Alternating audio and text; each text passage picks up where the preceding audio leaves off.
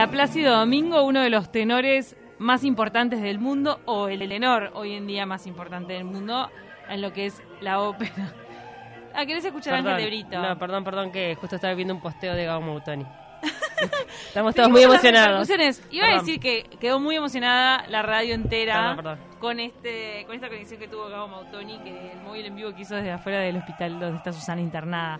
Estábamos escuchando a a Plácido Domingo porque regresó a los escenarios después de dos años de silencio y de mucha polémica. Sí, porque en realidad él fue este, denunciado por varias mujeres del mundo del espectáculo, sobre todo de la ópera, de haber sido un acosador. ¿Te acordás que acá estuvo eh, Rubio? Se me fue el nombre. Luz del Alba. Luz del Alba Rubio. Luz del Alba Rubio fue una de las que lo señaló también como acosador.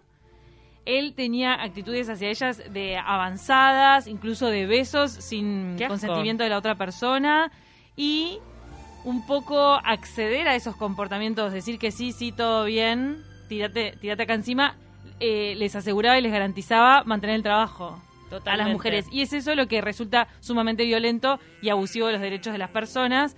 Es por eso que al menos 20 lo denunciaron y esto salió en un informe de Associated Press en Estados Unidos y ahí explota todo. Esto fue en 2019, antes de la pandemia. Él se queda sin su cargo como director de la Ópera de Los Ángeles, muy prestigioso. Mm. Chau. Se va de Los Ángeles y se le caen todas las fechas de conciertos. Queda como en el freezer Plácido Domingo, aunque, si bien en varias entrevistas había negado las acusaciones, luego de que sale esta investigación periodística que los enumera y que más o menos formaliza todo un fenómeno en contra de él, él saca una carta con bastante humildad y dice, me equivoqué. Y la verdad que pido perdón por todas las personas a las que les causé dolor. Con esa carta, un poco selló un posible regreso. Diciendo, yo estoy pidiendo perdón, así, con las palabras correctas, con un comunicado bien hecho. En el momento en que yo lo leí, me acuerdo clarito, en 2019, dije, a este le acaban de salvar la carrera. Sí, igual de todas maneras, eh, digo, nunca. eh, la mancha queda.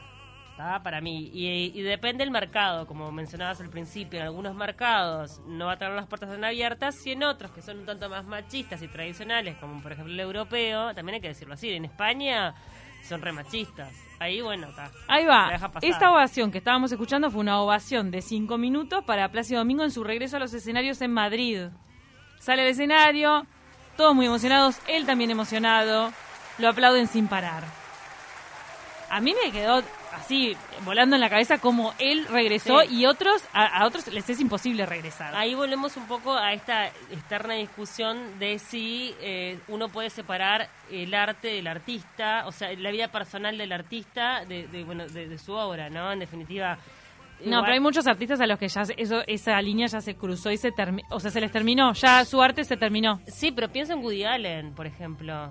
Sí, es que vamos a pasar por el tema de Woody ah, Allen. bueno, está. Pero vamos a contraponer el caso de, mm, de Plácido Domingo al de Kevin Spacey.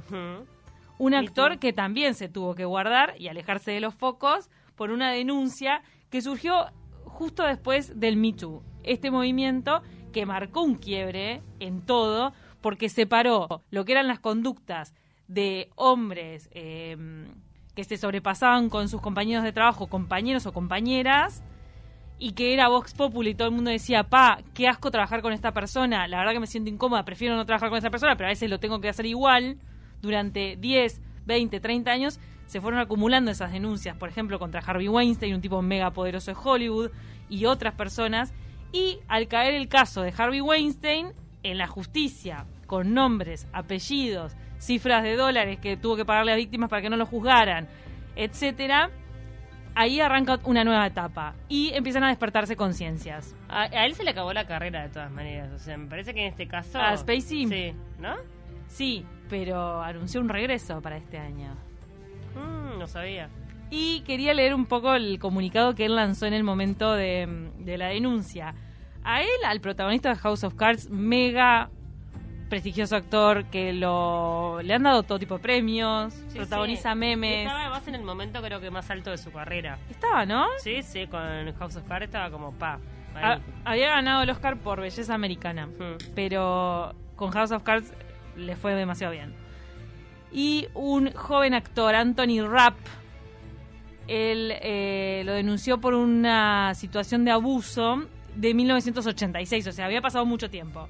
Pero había sido en el apartamento de Manhattan del actor. El actor tenía 14 años, Ah, el denunciante. qué desagradable. Él tuvo una participación en Star Trek, en Star Trek eh, Discovery, este actor que se llama Rapp de apellido. Entonces con esta denuncia empieza a caer Spacey desde donde estaba, del pedestal que estaba, empieza a caer así, en caída libre.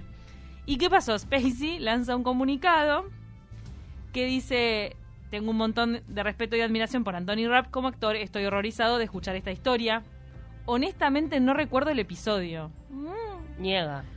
pero si realmente me comporté como él describe, le debo las más sinceras disculpas por lo que debe haber sido un comportamiento borracho inapropiado. Mm. No, Se o sea, no, atribuyo a- la, lo- la estás embarrando. Por favor. O sea, estás diciendo que ni me acuerdo porque estaba re en pedo y hice cualquiera. Y cierra con esto, que ahí fue como, este es el comunicado que en clases de comunicación de crisis lo tienen que citar como lo que no hay que hacer. Como saben aquellos más cercanos a mí, en mi vida tuve relaciones tanto con mujeres como con hombres. Amé y tuve encuentros románticos con hombres a lo largo de mi vida. Quiero afrontar esto de forma honesta y abierta y eso empieza examinando mi propio comportamiento.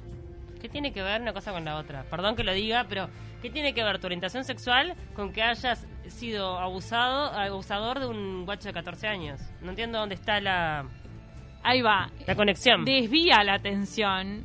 Pide como un perdón ahí medio, importa, manchado de claro. no me acuerdo. Tu orientación sexual no nos interesa. Digo, acostaste con quien quieras mientras haya consentimiento y sean mayores de edad. El tema que acá te están denunciando porque abusaste de un menor de 14 años. Entonces a Kevin Spacey con este comunicado fue como, listo, lo sacan de la temporada siguiente, que era la última, la de House of Cards, pusieron a la esposa como la mega poderosa, ¿viste? Sí. Rarísima esa temporada, creo que a nadie le gustó, se fue Kevin Spacey. En una película tuvieron que regrabar todas las escenas. Ahora no recuerdo qué película era, pero tuvieron que sacar a Kevin Spacey y regrabarla toda. O sea, millones de dólares salió este Sí. tema. Y se guardó. Reapareció en algún video viral que él quiso hacer, comportándose como el actor que le dio toda la gloria, que es el de House of Cards. Y eh, ahora hace muy poquito, creo que hace menos de un mes, anunció que vuelve al cine con un director italiano Sí. que se ve que, según mi interpretación, busca prensa, porque la película también trata sobre un pedófilo. Ah, bueno, está. Está. O sea, ya de arranque Ya estás que estamos teniendo- en el barro, vamos a hundirnos del todo. No, pero el director de cine dice, llama a Kevin Spacey que no lo tiene que trabajo. te digo, es lo que te digo. Ya que estamos, vamos ahí, a fondo, a fondo. Dale, dale. Dale que se puede. Dice, pero lo que yo también quería poner sobre la mesa con esta columna es el tema de el perdón. Porque está la cancelación, este fenómeno que hace que a un famoso se le termine la carrera porque lo, lo tapa la, o sea, la justicia popular, como no hay justicia, digamos, jurídica, que lo Porque meta a la prescri- cárcel Porque prescribi- prescribió. porque prescribió o es muy difícil de probar lo que se está denunciando, la justicia popular de las redes sociales sobre todo dice, ¿sabes qué? Con vos ya no va más. No te voy a consumir, no te, no te voy a seguir y la verdad prefiero que nadie te dé plata para hacer lo que vas a hacer. Sí. Eh, esa es la, es la justicia popular de la cancelación. Se empezó a hablar hace muy poco de esto, en realidad, hace algunos años, de la cultura de la cancelación, porque hay personas que de verdad no han podido salir de, de la cancelación. Luego vamos a pasar al- a uno de los casos más cercanos, que es el de la faraona. Mm. Woody Allen lo voy a citar como un caso emblemático porque es un hombre que viene sobreviviendo. No, y es que no se lo ha condenado. O sea, lo de Woody Allen es tremendo. Es tremendo, es muy bizarro. Y, Y el- mirá que ha habido y el, intentos. Y, no, y el hombre sigue ahí invicto. Agarrado. ¿eh? Y nadie deja de consumir sus películas. ¿Qué pasa con Woody Allen en el estudio este pormenorizado que estamos haciendo? Él siempre negó, nunca pidió perdón. Nunca pido perdón. Siempre fue desde la negación de diciendo, esta pasa- acusación es absolutamente denigrante hacia mí, esto no pasó. Entonces lo que me están diciendo que pasó, no pasó. Entonces desde la negación puede haber gente que dice, "Mm, me suena Sí, raro. igual, eh, a ver, esa es una técnica, ¿no? Yo niego y es tu palabra contra la mía. Durante 40 años, ¿no? 40 años. En algunos casos no funciona. Por ejemplo, lo de Juan D'Artés, estaba pensando en donde él siempre negó. nunca aceptó. Siempre jamás pidió perdón y siempre se declaró inocente. Y bueno, si bien la justicia por el momento no, no lo ha condenado porque directamente él se fue a Brasil donde es ciudadano este, de nacimiento, entonces no lo pueden Sí, extraditar. Lo salvó, yo estaba pensando hoy, m- mientras que preparaba la columna, cómo Juan D'Artés lo salvó ser brasileño. Claro, él como nació en Brasil, Porque si no estaba tras la reja. se fue para Brasil y, y Brasil tiene como una política en donde no extradita a sus ciudadanos natales. O sea, justo naciste, tenés la ciudadanía en un país que te va a proteger. Listo, Justo te salvó la noticia campana. de que está viviendo súper bien, que está viviendo en un tremendo apartamento, en un complejo con piscina, o sea, como que está. Pero la cancelación es, es gigante. O sea, Juan D'Artés no va a volver a la Argentina y nunca va a volver a actuar en la Argentina. Claro, pero ahí va, la condena social en ese caso fue enorme. Fue choqueante. Hubo eh, también un aparato mediático. Se armó un video que era contundente. El Sí. video de, De Eva. De Telma. Ay, me Sí, no, de Telma, que además digo, obviamente que fue armado, se- ya se sabe que fue este, Era pensado, fuerte, era, fuerte. contundente. Fue como, acá se terminó. Sí, sí, a mí siempre me dio mucha pena la familia de Juan D'Artés también, ¿viste? O Sí, sea, obviamente la situación enorme. de la chica y, y los hijos, ¿viste? Y la mujer, toda esa gente que también fue golpeada y pa, qué salado, qué difícil. La mayoría aguanta los trapos. ¿eh? La esposa de, de Plácido Domingo está ahí. Sí, y la de Juan D'Artés también, sigue con la mujer y con los hijos se fueron todos para Brasil a hacerle el aguante. Otro, otra Otra- columna, para otra columna. oportunidad. Woody Allen, siempre la negación, lo atacaron una y otra vez y, luego del movimiento Me Too, que ya dijimos que desde hace algunos años, quisieron retomar el caso de Woody Allen, como diciendo, ah, está listo, entonces ahora sí vas a caer. Sacaron una serie documental en HBO, todos los familiares de Woody Allen que lo acusan de pedófilo. Cuatro capítulos, si no me equivoco, dándole, dándole. Cuatro o seis, ahora se me vino la duda de esta serie que te juro no la pude digerir. Vi el primer capítulo y dije, opa, sí, es fuerte, qué asco Woody Allen, pero decís, yo no sé si quiero ver tantos capítulos de, de tanto detalle, de tantos Claro. videos de niños, porque están todos los videos Qué caseros. asco. Y en- entonces dijeron, para mí, con esa serie, diciendo, ahora sí vas a caer. y no lo lograron. Aún así no lo lograron. Él muy estratégicamente sacó su biografía antes, su biografía con su versión. Tenemos que irnos porque ya nos estamos quedando sin tiempo, pero tenemos que pasar al tema de la faraona. Youtuber, mega famoso. Llenaba decenas de trastiendas, ¿te Estuvo acordás? acá en de taquito. Y nos matamos de la risa Nos con él. matamos de la risa. Y estuvo muy agradable en ese momento que estuvo, muy bien. a él se le acabó su carrera de alguna manera, aunque no se acabó porque él sigue, pero con otro nombre en YouTube, pero como la faraona, como hecho así en un fenómeno popular de masas que lo seguían, que le, le copiaban frases.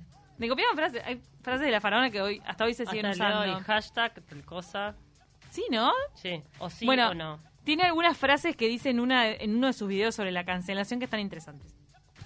En la batalla siempre gana el más fuerte, no el que tiene la verdad. Muchas veces el que tiene la verdad y el más fuerte son la misma persona, pero muchas veces no. Esta frase Eso dice que el más fuerte pueden ser las hordas de personas eh, defenestrándote en las redes. Mm. Y entonces ellos terminan escribiendo la historia. Eh, las redes sociales, desde el anonimato, puede haber mucha gente arruinándote. Y también yo quería citar un caso, muy brevemente, el de Uruguay. Eh, lo más cercano que tuvimos a la cancelación fue el caso de Varones Carnaval ¿Mm? el caso de Fabricio Esperanza, que fue compañero acá de 970 Universal, murguista. El asunto es que en el medio estuvo la pandemia. Él tuvo varias denuncias, algunas con descripciones que estaban bastante complicadas, turbias, en, en Varones Carnaval, y a él eh, en redes sociales lo defenestraron, y sí, se le cerraron muchísimas puertas y se le armó también una crisis familiar sin duda y personal, etcétera, por todas estas acusaciones. Salen salió a pedir perdón de alguna manera, pero ahora está como en un, eh, en un stand-by de la, de la pandemia. Luego vamos a ver que, si vuelve o no Fabricio Esperanza. Sí pidió, pidió perdón, sí hubo escarnio en las redes, y el escarnio en las redes para mí estuvo muy nutrido de personas que odian el carnaval. Estuvieron las feministas, estuvieron las personas que estaban este, indignadas por lo que habían leído, pero también estaba la gente que odiaba el carnaval. Entonces a veces surgen grietas Claro. inesperadas en el medio. En, en Argentina, por ejemplo, pasa con el tema de los rugbyers, que surge como una masa de odiamos a estos, pero en realidad va más allá del hecho que está juzgando. Claro. ¿Escuchamos lo último que dice la faraona? Que es básicamente lo que pasa en las redes hoy en día con un montón de cancelaciones. Porque hay algo muy importante, que es que la cancelación funciona al revés que la justicia. En la justicia tienen que presentar pruebas para demostrar que sos culpable o inocente. Pero con las cancelaciones, que son muy parecidas a las casas de brujas, no hace falta las pruebas. Hace falta que uno diga, ay, él intentó hacer algo conmigo y no sé qué, y ya está. Por ejemplo, sin ir más lejos, esto voy a hacer un video igual porque me causó mucha gracia. Eso también, el tema de las pruebas. Hay veces que el, el- lo popular se nutre de, de dimes y diretes y puede se- eh, establecer una sentencia sin demasiadas pruebas. Estuvo buenísima la columna, Cami. Quiero una parte 2 para Sí, un poco más. Está buena. Sí, nos quedamos sin tiempo. Sí.